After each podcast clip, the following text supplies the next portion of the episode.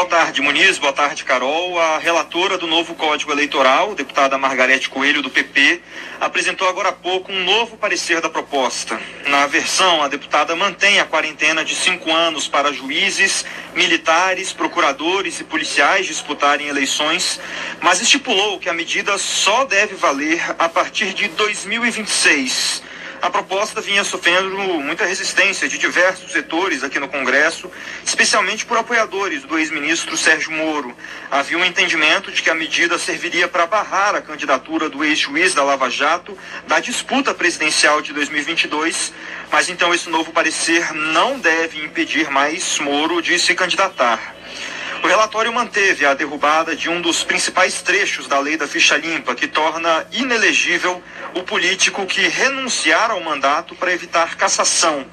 A proposta também proíbe o Ministério Público Eleitoral de impedir políticos de disputarem eleições após já ter sido finalizado o processo de registro de candidatura na Justiça Eleitoral. A deputada Margarete Coelho definiu também que as pesquisas de intenção de voto não poderão ser publicadas nas vésperas das eleições. E no dia da votação, as pesquisas de boca de urna só poderão ser divulgadas após o encerramento do pleito em todo o território nacional.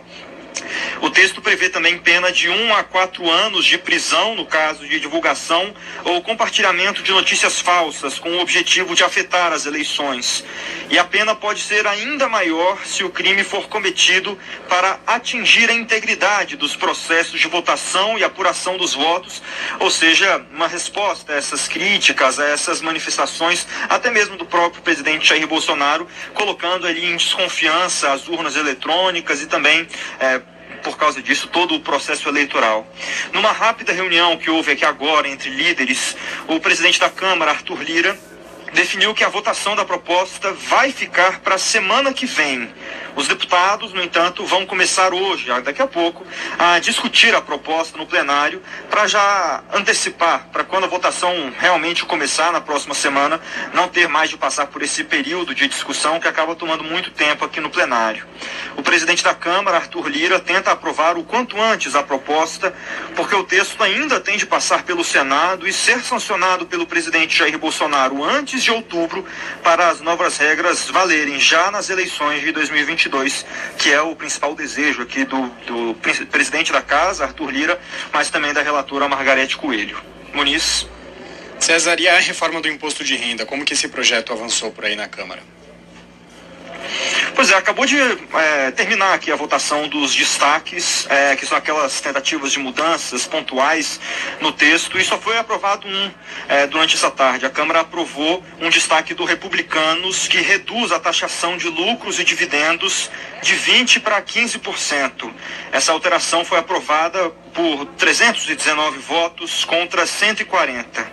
A taxação de 20% nos lucros e dividendos estava no texto base do projeto que alterava as regras do imposto de renda e acabou sendo aprovado ontem à noite.